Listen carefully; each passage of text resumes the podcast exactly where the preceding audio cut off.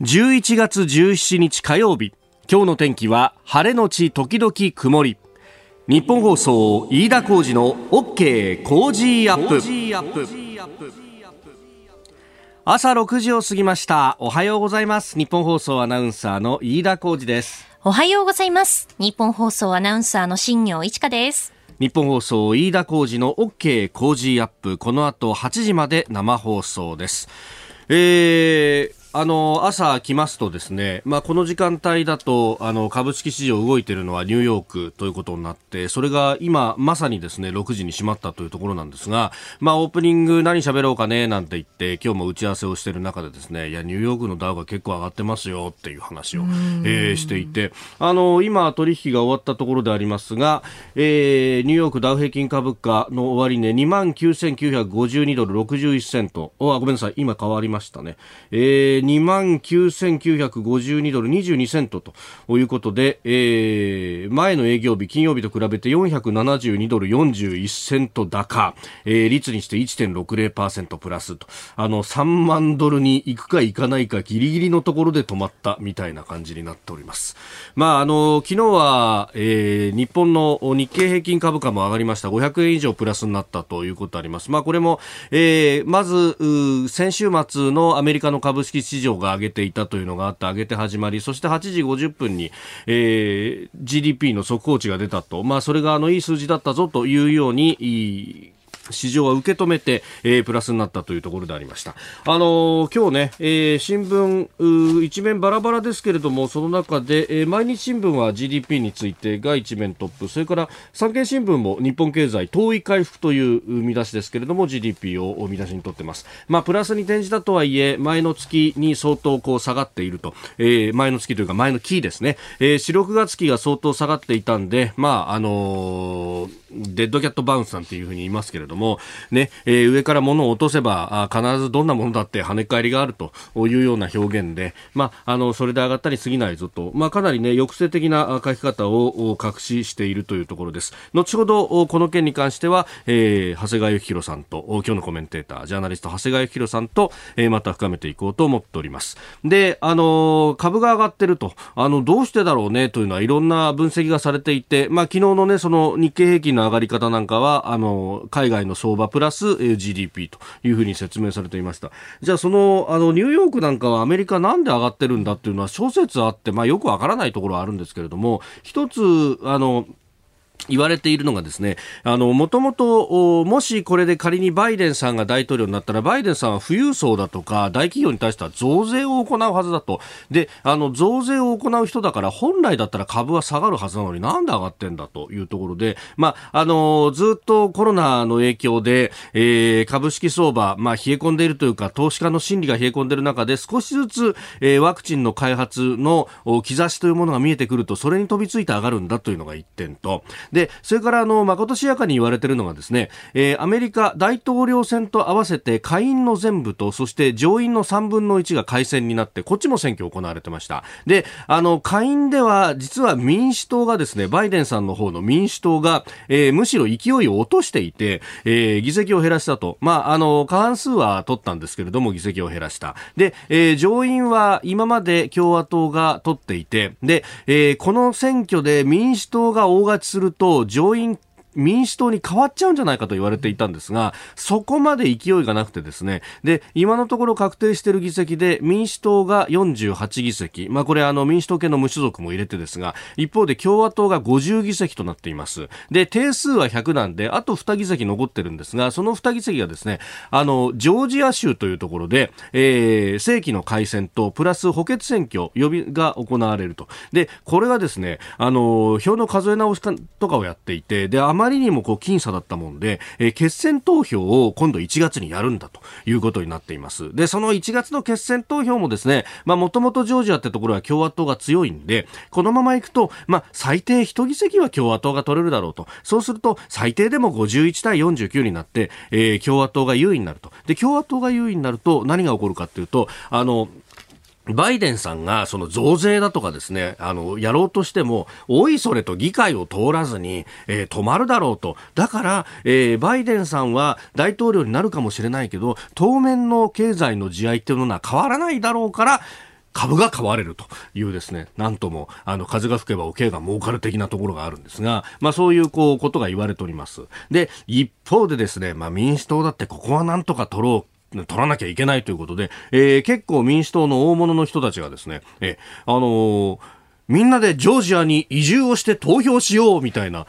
すごいキャンペーンを張るなと、しかもそれをですね、結構メディアで、あの、高らかに公言をしているというですね、え、そんなこと言っちゃっていいのみたいな話なんですが、まあ、あの、選挙を前にするとそういうことも起こりうるというような、まあ、あの、ただ選挙を目的にして移住するっていうのはダメですよって州法では決められてるらしいんですが、一方で、なんかジョージアの州法は、あの、選挙人の登録はちゃんとしなきゃいけないと。で、それを身分証明を出さなきゃいけないってことで、なりすましだとかそういうのはできないことになってるんですが、あの、その身分証は、えー、他州で発行したものであっても大丈夫らしいというようなですね、なんかそういう細かいところまで結構現地では報じられているようで、そうすると、じゃあ、あの、その他州の身分証明書を持ってきて移住しますっていう人が、果たして投票のための移住なのか、本当に仕事だとかで、えー、ジョージア、アトランタのあたりに移住したいのかっていうのは、わからないんで、えー、結局これどうなっちゃうんだろうねと、えー、1月の頭に行われる、えー、ジョージアの上院選の決選投票及び補欠選挙というものが、がぜん注目されているようであります。あなたの声を届けますリスナーズオピニオン。この OK 工事アップはリスナーのあなた、コメンテーター、私、田新業アナウンサー、番組スタッフ、みんなで作り上げるニュース番組です。えー、ぜひご意見を寄せください。今朝のコメンテーターはジャーナリストの長谷川幸宏さんです。7時台取り上げるニュース、まずは7、9月期の GDP 一時速報値について。えー、それから昨日ですね、IOC 国際オリンピック委員会のバッハ会長と菅総理大臣が会見というか会談を行いました。連携強化で確認と。まあ、あの、これと足元のコロナの感染状況等々についてですね、えー、自民党感染症対策本部本部長代理で参議院議員の武見敬三さんに、えー、お電話で、えー、伺っていこうと思っております。えー、7時10分過ぎのゾーンです。えー、それから7時30分前ぐらいのコーナーニュースキーワードでは衆院の解散総選挙について、えー、さらに7時40分過ぎスクープアップのゾーンでは、えー、中国軍制服組トップが能動的な戦争立案に言及と東アジア情勢についても語っていただきます。今週は番組オリジナルのマスキングテープを毎日5人の方にプレゼントします。ポッドキャスト YouTube でお聞きのあなたにもプレゼントが当たるチャンスです。番組のホームページにプレゼントの応募フォームがあります。こちらに住所やお名名前電話番号を登録してご応募ください。さあここが気になるのコーナーです。えー、各紙経済面で載っけております韓国の航空大手のアシアナ航空、まあ、ここはもともと、ね、経営危機が言われていたところですが、えー、こことですね、えー大韓航空があ一緒になるんだと。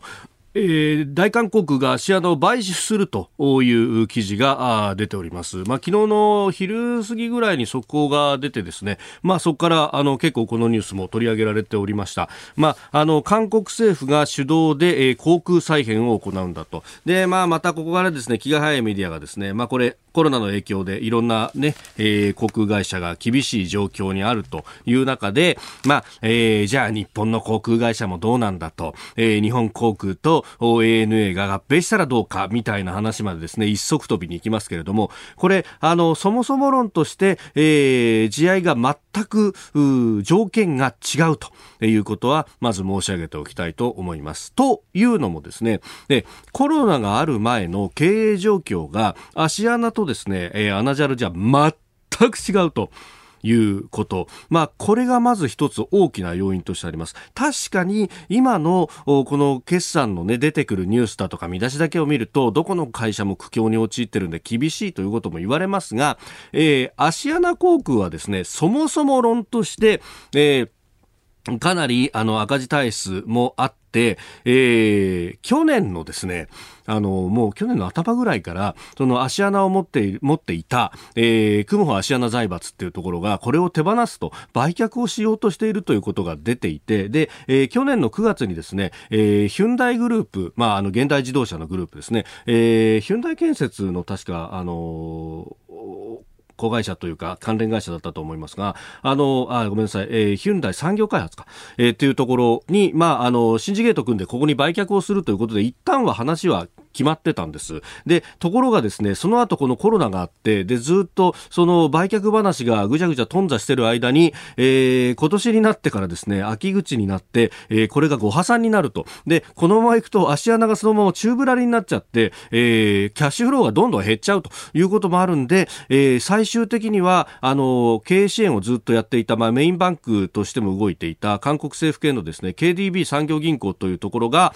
えー、大韓航空に声をかけて、で、えー、買収案を作成して、えー、昨日決定したというようなことです。もともとの経営に難があったというところが、えー、アナや JAL とは全く違うところだと。だからもともとキャッシュフローが、あの、立ち行かなくなるぞ、みたいなことが言われていた中で、えそうなっちゃうとまずいよなというのがあると。で、えー、そこへ行くと、日本の航空会社の場合は全く違うと。で、また、あの、韓国は、まあ、国内線ももちろん飛ばしてますけれども、あれだけ国土があまり大きくないということを考えるとえー、国際線を重視するような形にならざるを得ないと。そうすると国際間の人のやり取りっていうのが、今、このコロナ禍で、えー、ほとんどストップしている状態なので、より経営に厳しさが増していると。まあ、その辺ですね、あの、豊富な国内の需要を持っている日本の航空会社とはちょっと条件が違うということ。で、えー、さらに、あの、これだけ国内線があって、そこを2社、あるいは、あの、それ以上の社で飛ばしているということによる、えー、価格競争で、それが、あの、我々使う側の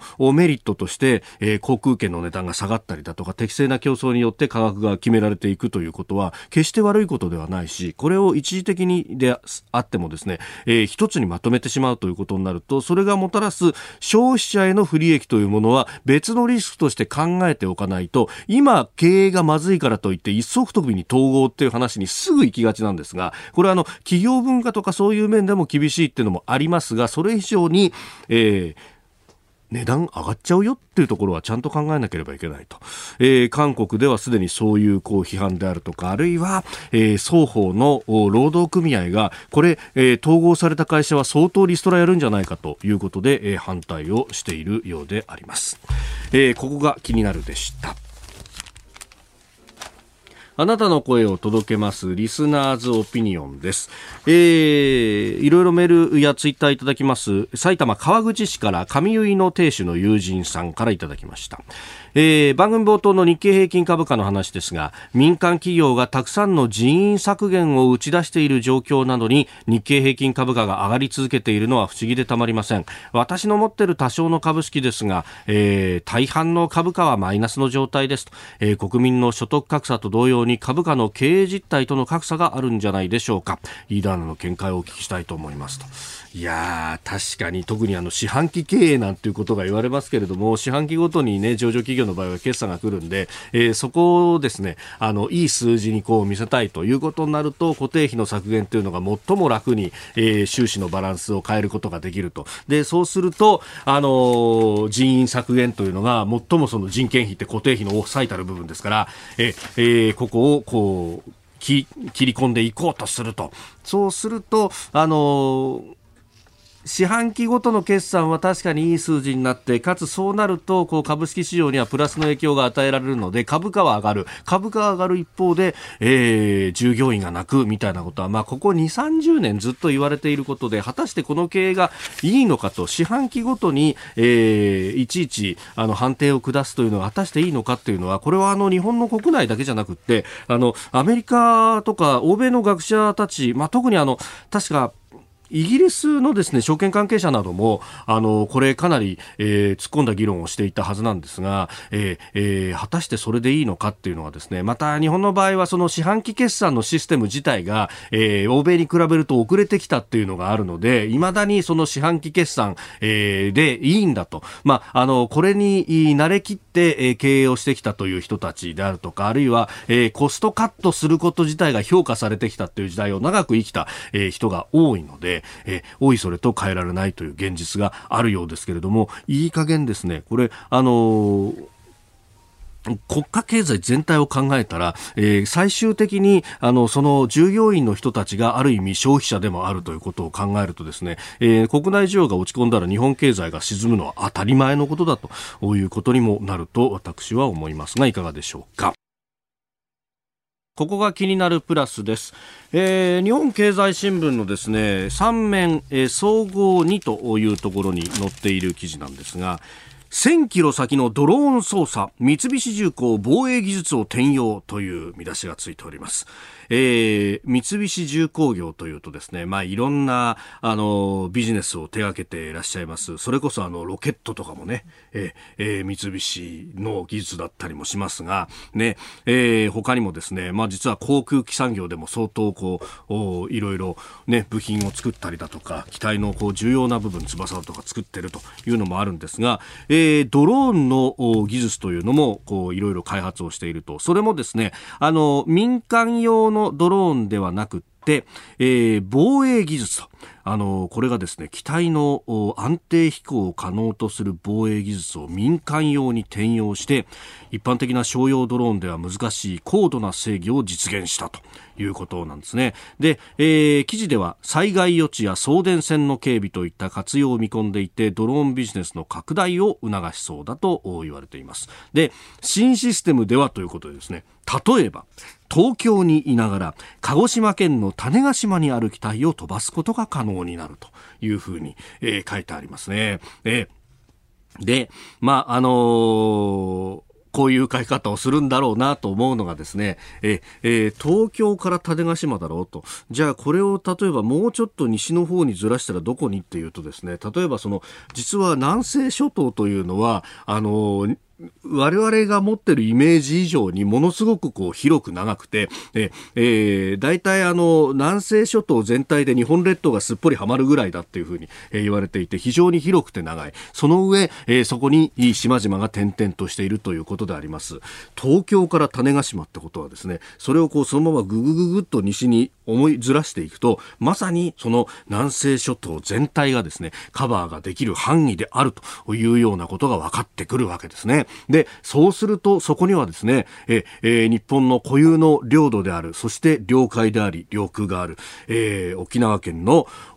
石垣市にあります殿城尖閣も当然ながら入ってくるというわけになります。で、あの、当然ながらですね、領土でありまして、その上は領空であるということであるんで、ここに日本の旗印をつけた航空機が飛ぶことには何の問題もないということになりますし、その上ですね、尖閣諸島のあの辺りというのは、えー、固有の植物であったりとか固有の生物が生息しているということも言われてそしてその調査がなかなか今国際的な情勢云々を忖度する省庁が多いのでできないということが言われております、えー、もっと言うとあそこはですね国の持ち物であって一方で固定資産税は、えー、石垣市が、えー、これ払ってもらわなきゃなんないものだから本来であればきちんとした面積なりの測量をしそして、えー、資産価値を割り出した上で、えー、税額を決めなければいけないんですけれどもこれもなかなか立ち入らせてもらえないというようなことがありますんで、であればですね、こういった技術というのは非常に役に立つんじゃないかというふうに思います。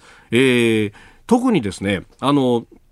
災害なんかの時に、えー、このドローンの技術が非常に役に立つというのは、えー、それこそですね、あの、もう、かれこれ2年ちょっとと前になりますが、えー、北海道で、えー、胆振東部地震というのが起こりました。あれはあの山崩れが起きて、でそこでね、えー、あの巻き込まれて亡くなった方もいらっしゃいましたが、そのあの現状把握についてですね、真っ先にあのまあこれ陸上自衛隊などがあの使ったのがドローンの技術であったりとか、まあその後も結構いろんなところで使われていますけれども、あの何も地震だけではなくてですね、えー、豪雨だとかの災害の時に、まあ豪雨の中でも、えーこれね、そういったあの厳しい環境の中で、えー、人を乗せてヘリを飛ばすっていうのはあまりにリスクが高すぎるというのがありますが、えー、そこでですね、ドローンを使うと。まあこれあの、ここで再三再四申し上げておりましたが、で、えー、カメラをつけてですねドローンを飛ばしてそこで現状を把握すると。で、えー、さらにこれはあの海外の無人機の技術ではあるんですけれども、えー、いろいろなものに乗せ替えが可能ででその中には、えー、防衛装備品の乗せ替えだってできると。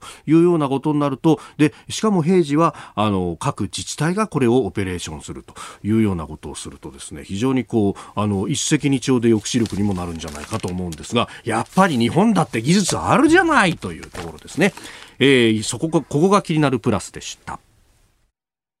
さあ、7時台はコメンテーターの方々とニュースを掘り下げてまいります。今朝のコメンテーターは、ジャーナリスト、長谷川幸宏さんです。長谷川さんおはようございます。おはようございますよろしくお願いします。先週は木曜日にご出演をいただきまして、えー週末を挟んでということになっております。えー今日も一つよろしくお願いします。はいお願いしますまあ、寒くなったり暑くなったりって、暑くなったりはしませんけど、暖かくなったりっていうね。ね体調大丈夫ですえか大丈夫です、おかげさまで。あのやっぱりもう一番心配なのは新型コロナだよね。そうですよね。私もみただんだん高齢者になってくると、後遺症？後遺症。これね、心配ですよね。もうだからもう絶対かかるわけにいかないと思って。うん。いや本当ねまたこれが第3波なのかどうなのかって議論されてますけど。どう？第3波なんじゃないの？ねえなんかそのウイルスの方が変わったというような説も出たりとそうそうかもうしょっちゅう変わってるみたいね。いやものすごい変異をしてこれ果たして自然のウイルスでこんなことが起こるのかみたいな話までねますまあ、そこはそうなんじゃないかな、だって、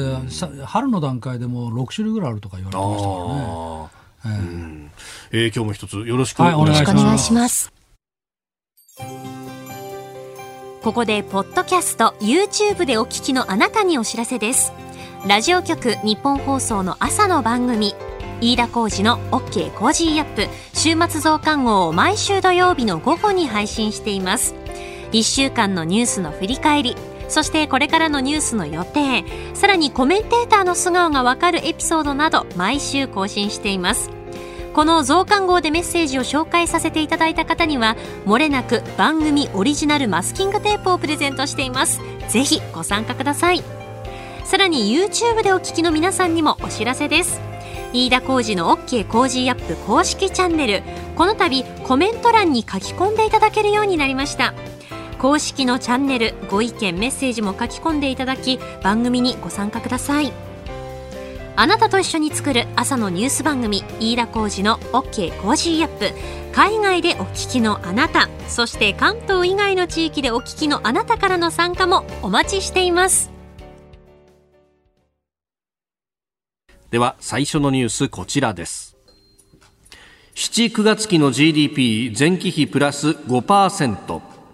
内閣府が昨日発表した今年7、9月期の GDP 国内総生産の速報値は物価変動を除く実質で前の期と比べてプラス5.0%でした。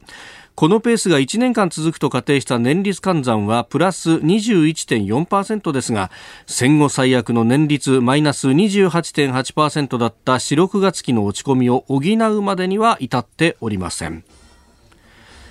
ということで、まあ、このね、21.4%プラスを見出しに取るところは多いんですが。いや、これは数字はあんまり意味ないよ。一番最後に言ったところだよね。4、6月期の落ち込みを補うまでには至ってないと。はいつまり水準としてはまだ下回ってるという話なのと、ええそれからもう一つ、この、これは市地区の数字なんで、はい今走ってる10、12月期、これがどうなるかっていうと、これはね、おそらくまた相当厳しいんじゃないの？だって、ヨーロッパ、アメリカはさ、はい。大変な状況ですよね。今そうですねあの最初の第一波よりも今の方がもっとひどいというアメリカなんか毎日14万人超える、ええええ感染者出てるでしょ、一日でですよね。一日ですよ。でイギリスフランスドイツオーストリア、はい。みんなロックダウンじゃないそうですね。だからなどなど考えると世界経済全体でも、まあ、日本なんか非常にラッキーなぐらいで。えー非常に厳しい。そうすると10、12月月期もまあはい。かなり厳しいなと。うーん。まあ、コロナの影響、それからあと、まあ、円高、このところずっと105円台ですよね。そうですね。もう今104円60銭付近ですね、足元はね。でバイデン政権だとはいいうことだとすると、まあ、バイデンは相当財政吹かすんじゃないかと見られてるのええで、ええええ。まあ、そうすると、日本の円高になる可能性はまだ高いよねと。そうですね。などなど、先行き見ると非常に厳しいわけですよ。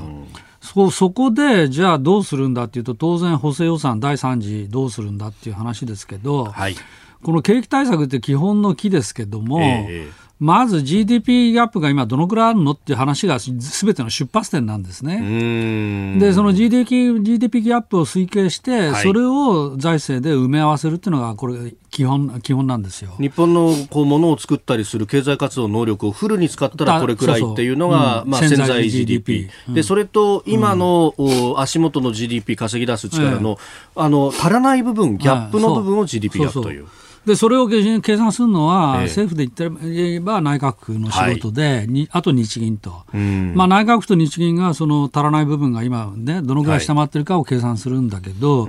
この間の経済財政諮問会議見ると、はいそれが実はないんですね。ない。し試算が出てないんですよ。おだからこれは何やってんのとまず思う。日銀も内閣府も。これ、あれなんですか、GDP の一時速報がまだ来てないから出せませんみたいなことを言うわけですか、いやいやいや、そんな話じゃなく、うん速報値があろうとなかろうと、はいこんなもん常に推計する、しているはずなんですよ。まあ、いろんな企業統計とか、いろんなデータもすでに出てますよね、個別データは。それでどうなってんのかなと思ったら、民間議員の皆さんが、まあはい4人連名ええで、実はグラフとを出しててですうね、んそこで弾いてるわけ。これがまずおかしいよね。ん民間議員の仕事じゃない、こんな話は。日銀と内閣府の仕事です。まあ、詳細なデータ持ってるのはええ政府側だしってことですよね。で、おそらくね、民間議員の名前を借りて、はいまあ出してんだけどで、それがグラフだけ実は出てるわけ。ええええええで、どのぐらいギャップがあるかっていうと、相当程度の GDP ギャップが残ってると見込まれるって書いてて、相当程度。うん数字がないんですよ。だからこれがまたおかしい。えーでも、まあ、このグラフじーっとこう眺めてるとですね、えええー7、9月期でで潜在 GDP がどうやら540兆強ぐらいのところにあるんですうね。で、今走ってる実実際の GDP どのくらいかというと、510ぐらいのところ走ってるんですようん。このグラフを読み取る、読み解くと。そうすると引き算すると540-510で、30兆円が GDP ギャップと。はい。で、これを財政政策で埋めるっていうことになると、三次補正は、まあ大体30兆かな。っ。ていうのが、まあ相場感ですね。で、これに対して実際の政治どうなってるかというと、い下村政調会長がですね、まあ10から15ぐらいじゃないの？とか、ねまあ彼が一番最初に言って、はい。そしたら瀬古さんがですね、ええもうちょっといるんじゃないの？みたいなことを言っうんて、はい。まあいろんなこと言ってんですけども、はい。おまあ、私は多分10から15、下村さんが言ったってことは、まあそんな数字にはとどまらないと。とどまらないでほしいなと。うん思上回ってほしいなとだってそうじゃなかったらさ、ね下村さんが政策決めた話になっちゃって、総理はどこ行ったんだっていう話になるじゃない？確かにそうですね。だから、まあ、打ち合わせ、2人が打ち合わせしたんだとすれば、下村さんが低い相場感を出して、はい後でびっくりさせて、総理が倍ぐらいの数字を言うと。うーん。まあ、こういうことかなと読めなくもないけども、ええええええうんまあ、ちょっとまだ分かりませんねと。えーまあ、いずれにしろ結論的に言うと、はい。私は30兆ぐらいは必要だなと、この数字から見ると思います。おはようニュースネットワーク。取り上げるニュースはこちらです。菅総理大臣と IOC バッハ会長が連携強化で確認。私からは、東京大会では観客の参加を想定をした様々な検討を進めていることを説明をし、バッハ会長との間で安全安心な大会の実現に向け、今後とも緊密に連携していくことで一致をいたしました。菅総理大臣は IOC 国際オリンピック委員会のバッハ会長と昨日午前総理官邸で会談を行い来年夏に延期された東京オリンピック・パラリンピックの開催に向け連携を確認しました。えー、ということで、まあ、このお東京オリンピック・パラリンピックに向けて、まあ、ワクチンというところもね、えー新型コロナを考えると、えーポイントとなってきますが、まあ、ここでですね参議院議員で自由民主党感染症対策本部本部長代理の武見敬三さんにこのオリンピック・パラリンピックさらに、えー足元は感染の再拡大も懸念される新型コロナについて伺ってまいります。武見さんおはようございますおはようございます。よろしくお願いいたします。どうも。まずはオリンピック・パラリンピックについてですけれども、これ、中止や再延期っていうのは、まあ、あのバッハ会長の会見なんか見ると考えてはいない様子というところですかね。はもう全く考えていないですね。全く考えたあのかない。うんえーでこれはやはりですね、はい。あのこれからあの実際にこのコロナを早く収束させるために、はい。その多く皆さんのご協力を得て、国内の感染をできる限り良くししていくと同時にですね、はい。やはりあのワクチンの開発を急いで、ええ。そして、えーそれを日本の国内だけじゃなくて、うん日本に来られるアスリートや観光客の皆さん方とか、はい。それからその途上国の方々にもできるだけ早く接種していただいてですね、うん。そそしてその感染を極力避ける形でオリンピックを、パラリンピックを行うと、はい、でこれがまたあのある程度感染があの収束をしていない前であったとしても、ええ、こうした経済活動等がしっかりと同時に並行して行うことができますよという一つの世界に対する象徴となることが大切なんですね。うんこれ、そうすると、そのワクチンって本当大切になってきます。ここのところ、あの、有効性90%以上とファイザーがなんか発表したりとか、あの、今日も新聞にはモデルナというところが9割5分ぐらい有効だというようなのが出てますが、こういう数字っていうのはどう捉えたらいいですか？これはね、まだあの実際にアメリカでこれらのワクチンを正式に正しくワクチンとして安全も効果もありますよとい。うのを承認する FDA のこの薬事承認っていうのがあるんですよ。はい、でこの薬事承認っていうのの中で出てきたデータではまだないので、実際にあの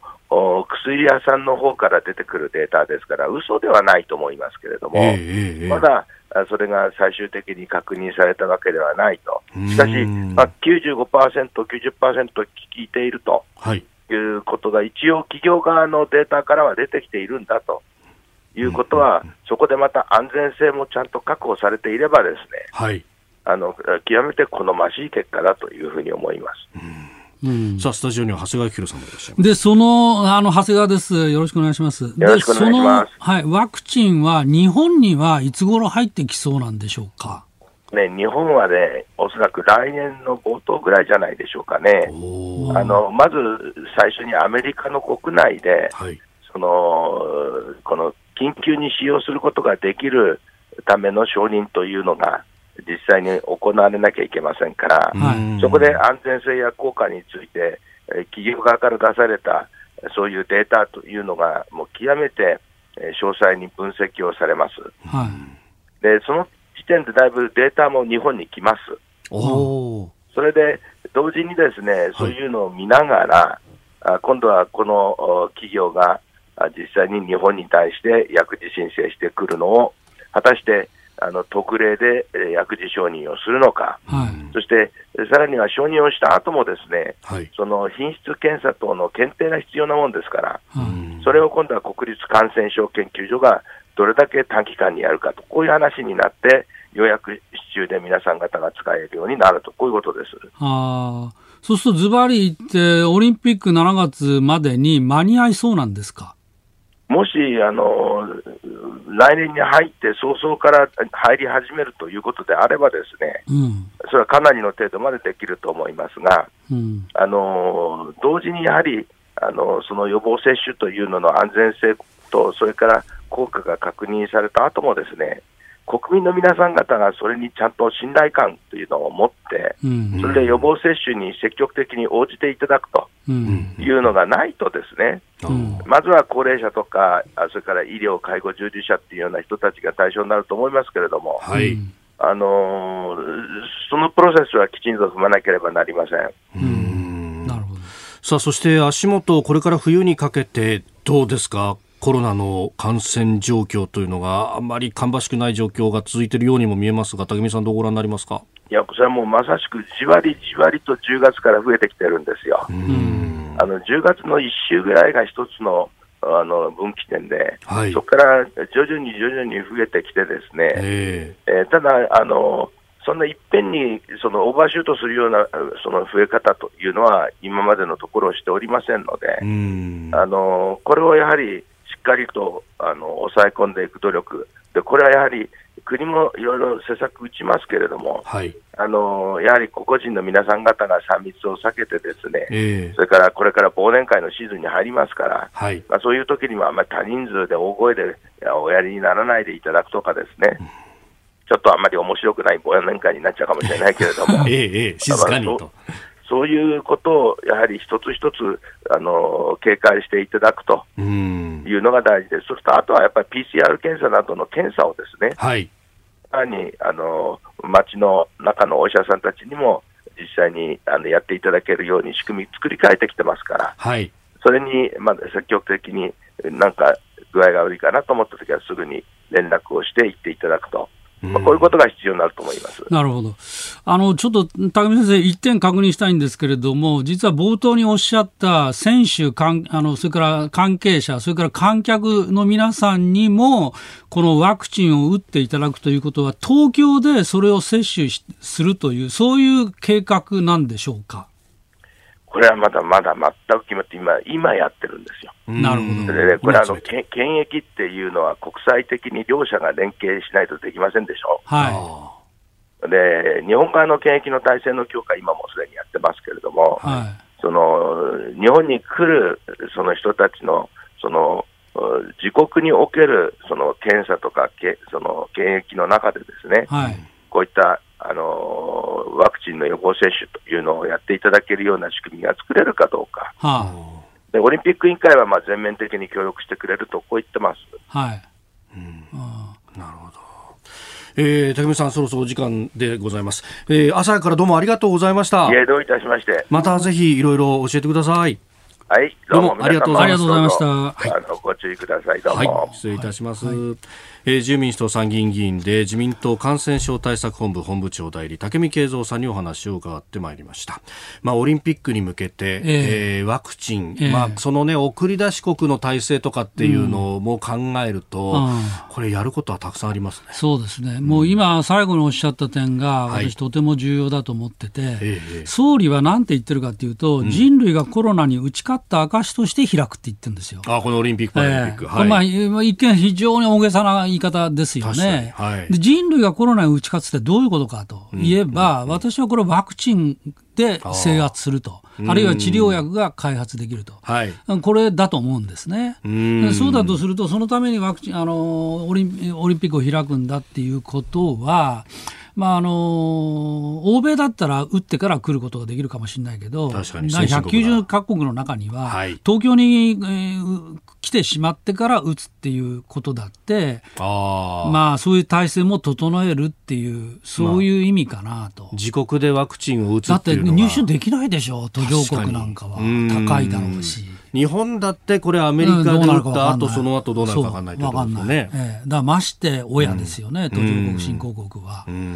だまあその辺をどうなるのかっていうところかなと。これ、まあ、日本も各社いろいろね、えー、ワクチン開発やってますけれども、はい、あの長谷川さん、アンジェスのはい、あの森下教授と、はい、本も出されてます、はいはい、まあ、その辺も含めて、この進み具合、日本国内ってどうなんですか？うんまあ、中身がなかなか開示されないんで、まあ、わからないんですけど、まああの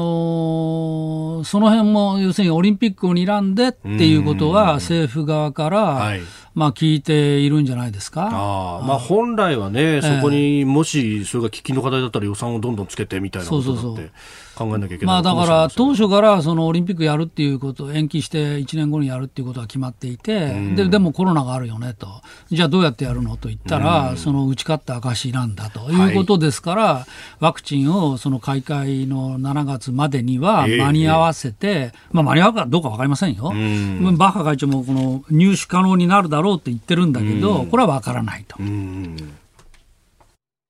続いて教えてニュースキーワードです衆議院の解散総選挙の時期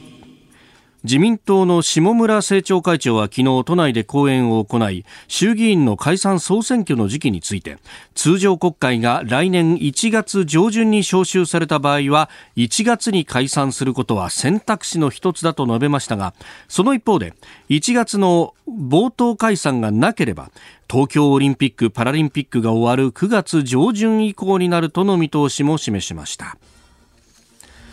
えー、自民党の二階幹事長はもう常に選挙の準備はできてるんだと、常在戦場だというふうにはおっしゃっておりますが、うん、下村さんよくしゃべるね。ちょっと。この解散についての言及は結構多い。いやもう解散もさっきのさほら3次補正だって、はいはいはいはい、10から15兆円規模だったとかさ。最初の方でね、ぶち上げました、ね、言ってるでしょ、はい、これ、いや、総理とこれ二人三脚なのかな、役割分担して。いや、そうかもしれないし、そうでなかったら、はい、まあちょっとこうね、自分の存在アピールっていうことなんかなと。まあ、見出しにね、なりますからね。なるよ、そりゃ。いや、それで、はい、まあ、あの、まあ、それはさておき、まあ、下村さんは、その、1月に解散すること選択肢の一つだっていうのは、はい、通常国会いつ召集されるんだという話で、まあ、報道ベースでよれば、1月8日が、まあ、最有力で、それ軸に調整と。はい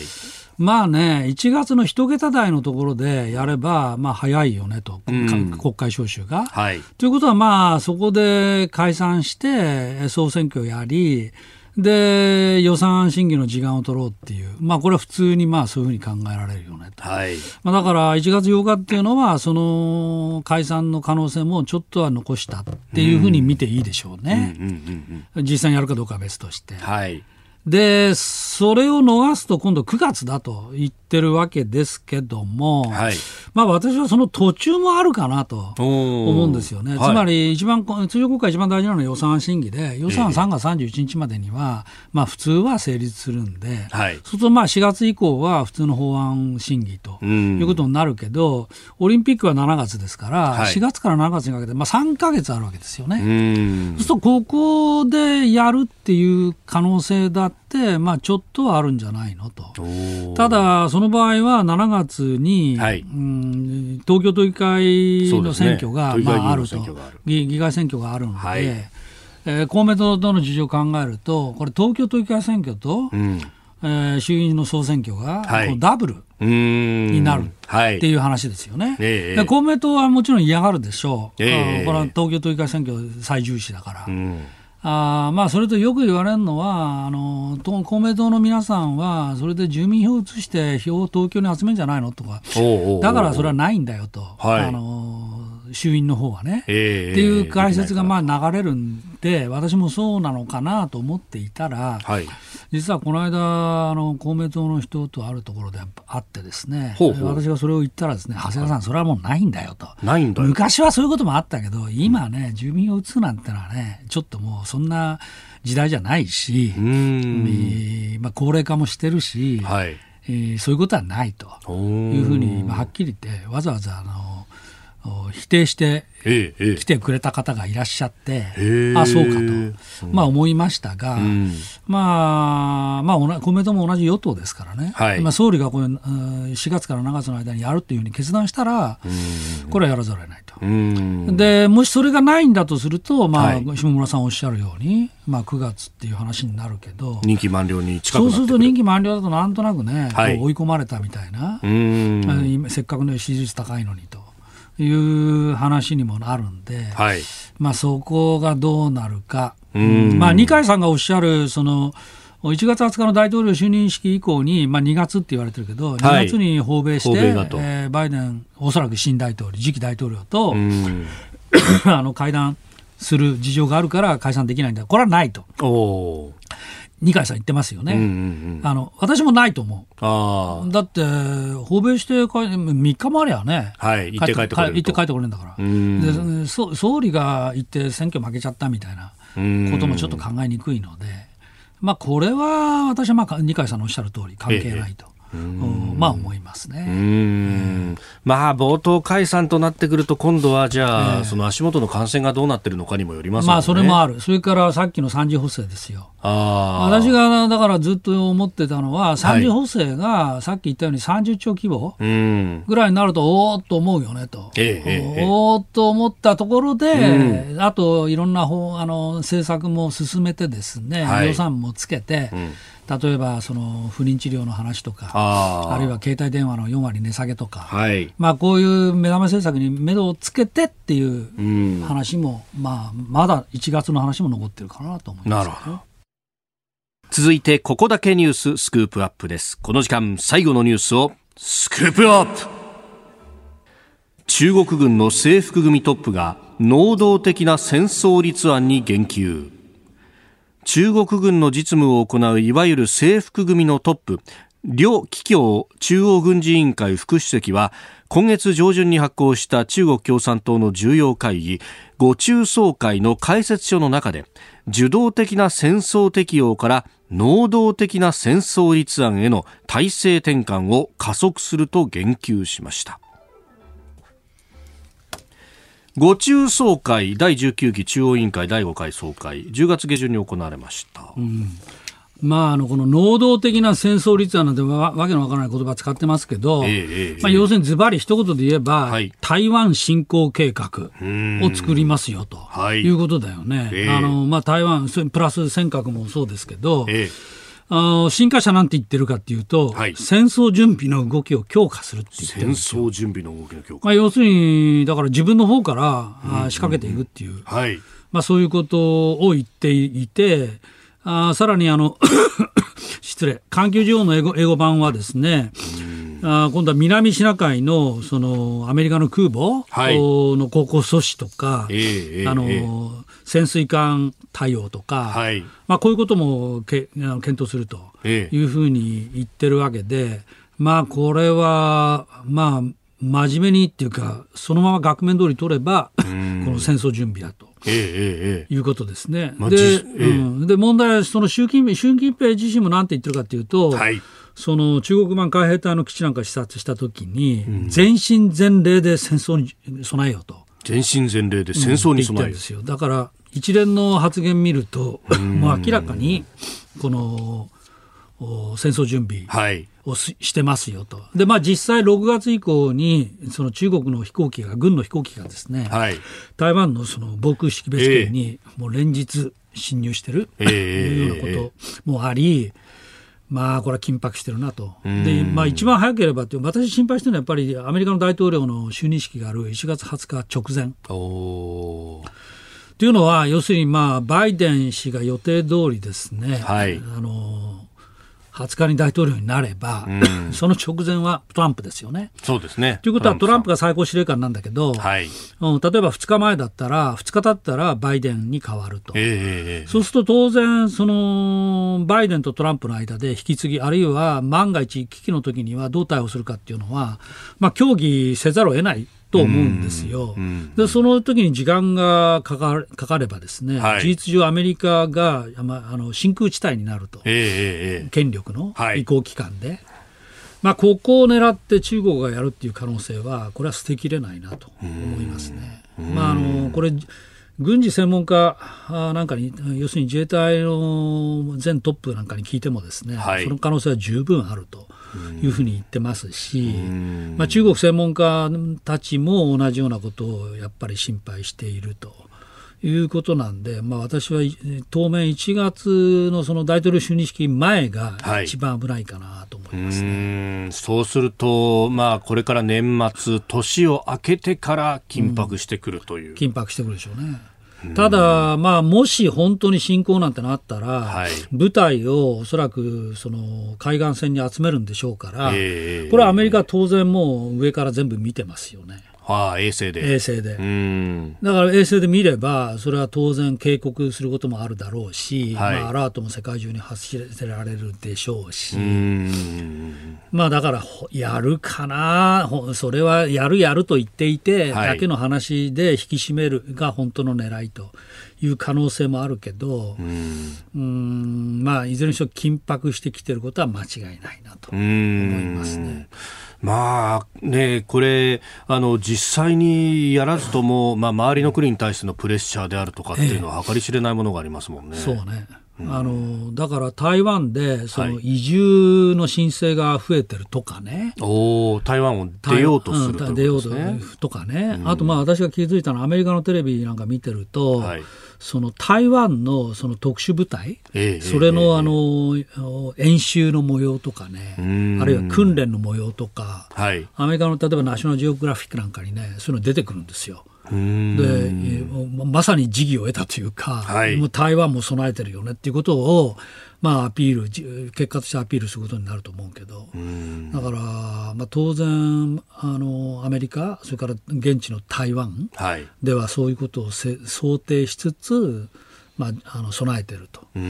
まあ、いうことですから日本もね、尖閣抱えてるわけなんで、まあ、はっきり言ってうかうかしてらんない。私は尖閣には政府職員を常駐させるべきだと、まあ、かねと思ってるんですけど、うん。環境調査をするって言ってますね。そうですね。官房長官環境調査、これどうやってやるのかなとつまり現地行くのかなと思ったら、どうも衛星で見ると、はい、それじゃあいくらなんでもね調査になら、まあ、なるのかもしれないけど、衛星で見たら意味ないでしょ、えー、そうじゃなくて海上保安庁なり、はいをあるいはあの環境庁の職員でもいいと思うけど、を派遣して、まあ、せめてゴンボートで、ね、周辺観察するぐらいなことはやってもいいと思いますね。うん。そのぐらいきちんと、えー、まあ、あなが実行さえしてるぞっていうのを見せとかないと。あのバイデン大統領っていうか次期大統領は、まあ、この間の菅総理との電話会談で、はい、尖閣は適用条項だ安保条約第5条適用されるっていうふうに言ったと言ってますけども。日本側の発表はそうなんですですよね。そうなってますね。た,、ただ、アメリカ側の発表にはそのこと書いてないみたいですね。尖閣っていう文字がない、ないんでしょ？ね、うん。なので、えー、まあこれ日本側のプレーアップっていうかね。はい。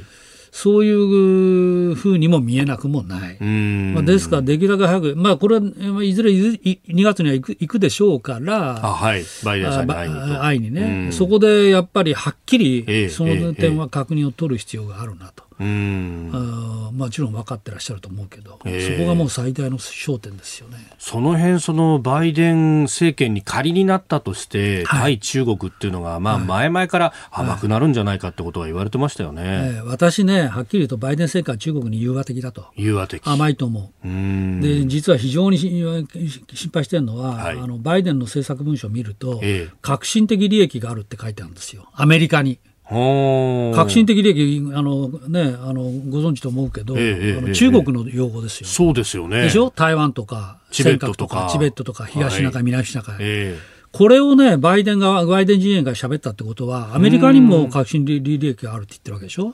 そしたらね、中国どう思うかですよ。ああ、そうですよね、と。それだったらぜひねお、お互いの革新的利益をテーブルに上げましょうよと。はい。ということになって、そこで取引しましょうよって話になっちゃいますよ。私はね、そのサインじゃないかとすら実は思っていて、お互いの、はい。まあ、ズバリ言えば共存共栄を目指すサインじゃないかと。うん、えー、それって、うん、そのオバマ政権時代に、例の G2 論とかっていう話があったじゃないですか、ね、それ進めてきたのはあのスーザン・ライスって人で、この人、国務長官になるかもしれないって言われてる人じゃないですか、なんかいろんなものつながっちゃいますね。そうなんですよ。それからね、あの今のその革新的利益って言葉を使った中国に歩調を合わせるように、はい、それが一つ、うん、もう一つはねあの、軍事力の武力行使ですよ。はい、武力行使については、あの米国民の理解と賛成がない限り、やらないって書いてあるんですよ。そしたらね、尖閣について、武力、はい、米軍が武力行使することについて、米国民が賛成するだろうかと、うんうん、あの米国民から見たら、尖閣は革新的利益じゃないですよ、だって日本人だって住んでないんだから、ましてや米国人なんか一人もいない、そんなものが米国の革新的利益であるわけがないっていうふうに、普通の米国民はそう思うと思います。で、その普通の米国民が、その武力行使に賛成しなかったら、武力行使しないと。つまり反撃しないと。い。う話になりかねないと。と思っていて、まあ、これは大統領選最中のね、はい、あの政策文書だから、これがそのまま新政権の政策になるとは断言できませんけど、おまあ、おっしゃるその国務長官人事なんか見なきゃいけないけど、はい。まあ、いずれにせよ漏れ伝わってくるにじみ出てるのはバイデン政権は中国に対して相当融和的だなとますね。だから危ないんですよね逆に言うと。だったらチャンスじゃんっていうふうに、えー、日本にとそうそう。日本は取れるって思いかねない、ね。えー、思いかねない。そうアメリカ出てこない。アメリカ出てこないということがはっきり分かったらこの中国がすぐ来ますよ、はい、今来られてるのは絶対アメリカ来るよねと思ってるからこそなんだけど、えーえーでもその革新的利益には尖閣入って入ってないよね、それからユース・オブ・フォース、つまり武力行使はやらないんだよねと。となったら、それが確認が取れたら、ええ、これはもうすぐですぐですよ、尖閣に来るのは。ええ、日本にとってはこれ、もう本当に非常に重要な問題ですよね、ここは。ええ、国会で議論しなきゃいけないですもちろん、もちろん。ええポッドキャスト、YouTube でお聞きいただきましてありがとうございました。あなたと一緒に作る朝のニュース番組、飯田浩司の OK Cozy up。東京有楽町の日本放送で月曜日から金曜日朝6時から8時まで生放送でお送りしています。生放送を聞き逃したあなた、ぜひラジコのタイムフリーサービスで新型コロナウイルスに関しての最新情報、ニュースやスポーツ、エンタメ情報などもぜひチェックしてください。さらにこの番組では公式ツイッターでも最新情報を配信中ですスタジオで撮影した写真などもアップしていますよそして飯田浩二アナウンサーは夕刊富士で毎週火曜日に連載をしています。飯田浩二のそこまで言うか。こちらもぜひチェックしてみてください。